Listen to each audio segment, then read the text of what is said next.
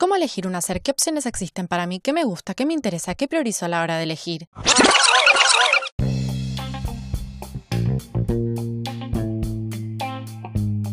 Miren cuántas preguntas nos aparecen cuando proyectamos hacia adelante.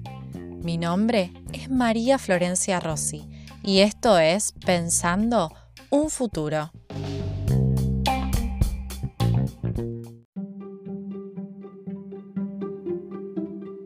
Capítulo de hoy entra en la serie de Introducción a la Orientación Vocacional.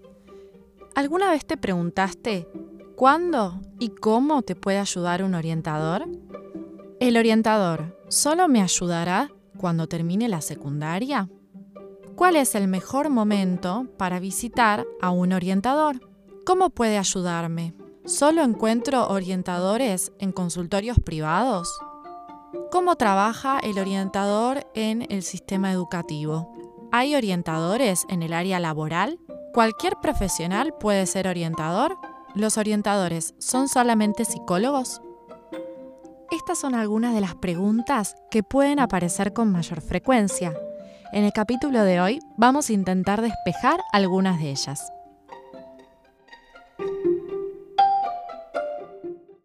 ¿Cuándo me puede ayudar un orientador?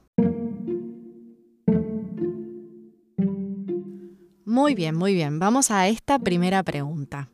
En principio me interesa romper este mito de que los orientadores solo trabajamos en la adolescencia a la salida de la escuela secundaria. En realidad, la orientación la vamos a pensar como una herramienta que acompaña a los sujetos en las distintas transiciones que se dan a lo largo de la vida. Por lo tanto, no es necesario que hablemos solamente de la transición entre la secundaria y la universidad.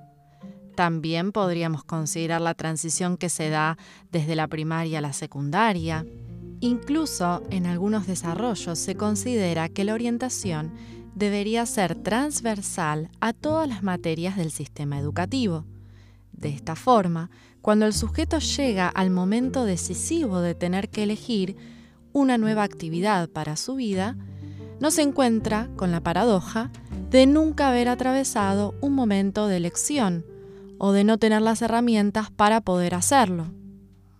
También podríamos pensar la transición que se da en la vida adulta, por ejemplo, entre un trabajo y el otro. ¿Y qué decir del momento en que los sujetos se jubilan? Ese también es un momento donde un orientador podría entrar en juego. Así llegamos a la definición que da Guillard, uno de los autores que leemos en orientación vocacional. Él dice que el objetivo de la orientación será poder preparar al orientado para las múltiples transiciones que deberá vivir a lo largo de la vida. Ahora bien, decimos que los orientadores pueden trabajar en todo momento donde se produzca una transición psicosocial o momento de crisis. Vayamos entonces en mayor profundidad hacia estos conceptos. ¿Qué son las transiciones psicosociales? Por qué la orientación puede considerarse una herramienta en la prevención y la promoción de la salud. Para entender lo que es la transición psicosocial podemos tomar distintos autores. En particular, ahora les voy a comentar cuál es la definición que da Parks. Él sostiene que la transición psicosocial es aquella en la que se dan en un periodo corto de tiempo grandes cambios que tienen un efecto durable y que afecta la manera en que el sujeto tiene de pensarse en el mundo.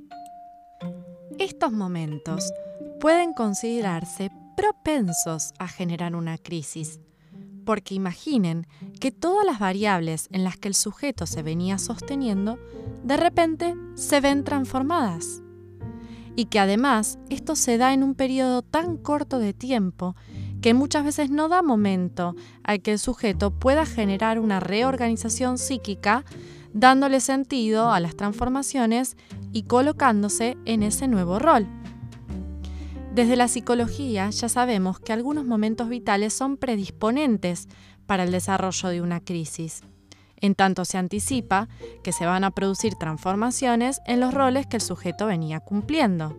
Y esto no se da solamente en la adolescencia, también en esa edad en la que la sociedad considera que el sujeto está llegando al final de su vida productiva, laboral, por ejemplo. Es por eso que en tanto la orientación vocacional busca anticiparse a estos momentos de crisis, acompañando al sujeto en la reconfiguración de las situaciones dadas y en las elecciones, podemos entenderla como una herramienta en la prevención y la promoción de la salud. La intervención en momentos de crisis es crucial y nos permite a los orientadores influir de manera positiva en la salud mental de los consultantes. ¿Cómo puede ayudarme un orientador? Así que vos pensabas que el orientador es ese que te espera en su consultorio privado, te toma un test y te dice para qué sos bueno y qué es lo que tenés que estudiar. No, desarmemos un poco ese mito.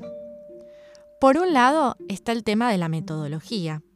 Como ya lo hablamos en otro episodio, es la modalidad actuarial la que se basa en la toma de técnicas y la elaboración de un resultado. Mientras que los orientadores que adherimos al paradigma crítico no trabajamos de esta forma. Simplemente acompañamos a los sujetos, a los cuales colocamos en un rol activo, a que tomen sus propias decisiones conociéndose a sí mismos. No damos resultados y no tenemos un saber absoluto sobre el otro. Lo construimos juntos. Por otro lado, respecto a el ámbito de inserción del orientador, bueno, no siempre se da en el consultorio privado. Seguramente ustedes se habrán enterado que en distintas instituciones hay orientadores trabajando en escuelas secundarias, por ejemplo, tenemos el equipo de orientación educativa, más conocido como EOE. E. También en distintas universidades tenemos servicios de orientación vocacional y educativa. Esto nos lleva a pensar de que, en realidad, la orientación no es solamente vocacional, también podemos hablar de orientación educativa y orientación laboral, entre otros. Veamos un poco en qué consiste cada una. La orientación vocacional es esa práctica que busca acompañar al sujeto en la elección de un qué hacer. Esto puede interpretarse tanto como en la búsqueda de un posible estudio como de un posible trabajo. Es decir, se acompaña al sujeto en la elaboración del el nuevo rol que va a ocupar. La orientación educativa es aquella que, como su nombre lo indica, se da en el ámbito de la educación. No trabaja únicamente sobre lo vocacional. Tiene distintas formas de intervención. Por ejemplo, se puede acompañar al sujeto en el despliegue de su trayectoria educativa. Encontramos en algunas universidades, por ejemplo, programas de tutorías, la idea de la orientación educativa y de las tutorías específicamente es acompañar al sujeto a desarrollar las mejores estrategias o metodologías de estudio, entonces se pueden hacer talleres grupales para aprender a organizar el tiempo o para aprender a planificar el estudio para un parcial o para una integradora. Digamos, son dispositivos que se pueden dar de manera grupal y que no solamente se hacen con los estudiantes, también se trabaja con directivos, con docentes, es decir, que las intervenciones también pueden ser en un plano institucional, trabajando con los distintos actores que forman parte de esa comunidad educativa. Ahora bien, tenemos la orientación laboral, que permite que el orientador acompañe al sujeto a desplegar las mejores estrategias para insertarse en el campo laboral. Esto es no solamente tomando decisiones sobre en qué área quiere desarrollarse, sino también desarrollando ciertas herramientas como por ejemplo el armado de un currículum, la presentación de una entrevista. Así vemos la amplia gama de posibilidades que tiene el trabajo de un orientador y todas las formas en las que puede ayudarte en distintos momentos de tu vida. Lo último a tener en cuenta. La orientación vocacional puede ser desarrollada por un montón de profesionales. No solamente hay psicólogos desempeñándose en esa área, también hay psicopedagogos, licenciados en ciencias de la educación y otros. Por eso podemos decir que cada uno de estos profesionales aporta su propia mirada y la práctica va a variar de acuerdo a quién es el profesional que está llevando a cabo ese rol. En mi caso yo soy psicóloga, entonces muchas veces incorporo una variable un poco más subjetiva o clínica que me permite acompañar al sujeto no solamente en la toma de decisiones, sino también en el área emocional. Tengo las herramientas para hacerlo. El orientador vocacional, educativo o laboral no necesariamente hace clínica. Esto quiere decir que si se encuentra con un sujeto que viene con algún padecimiento subjetivo, puede optar en el caso de que sea psicólogo, atenderlo en un dispositivo más clínico y también puede simplemente derivar.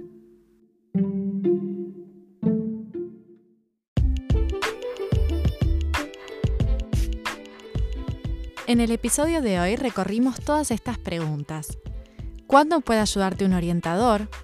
¿Por qué no es correcto que solo pueda hacerlo en la adolescencia? ¿Qué tipos de orientación existen? La orientación vocacional, la orientación educativa y laboral. Espero que este episodio haya clarificado el panorama acerca de lo que puede hacer un orientador. Cualquier duda, no duden en escribirme al Instagram. Mi nombre es María Florencia Rossi y esto fue Pensando un futuro.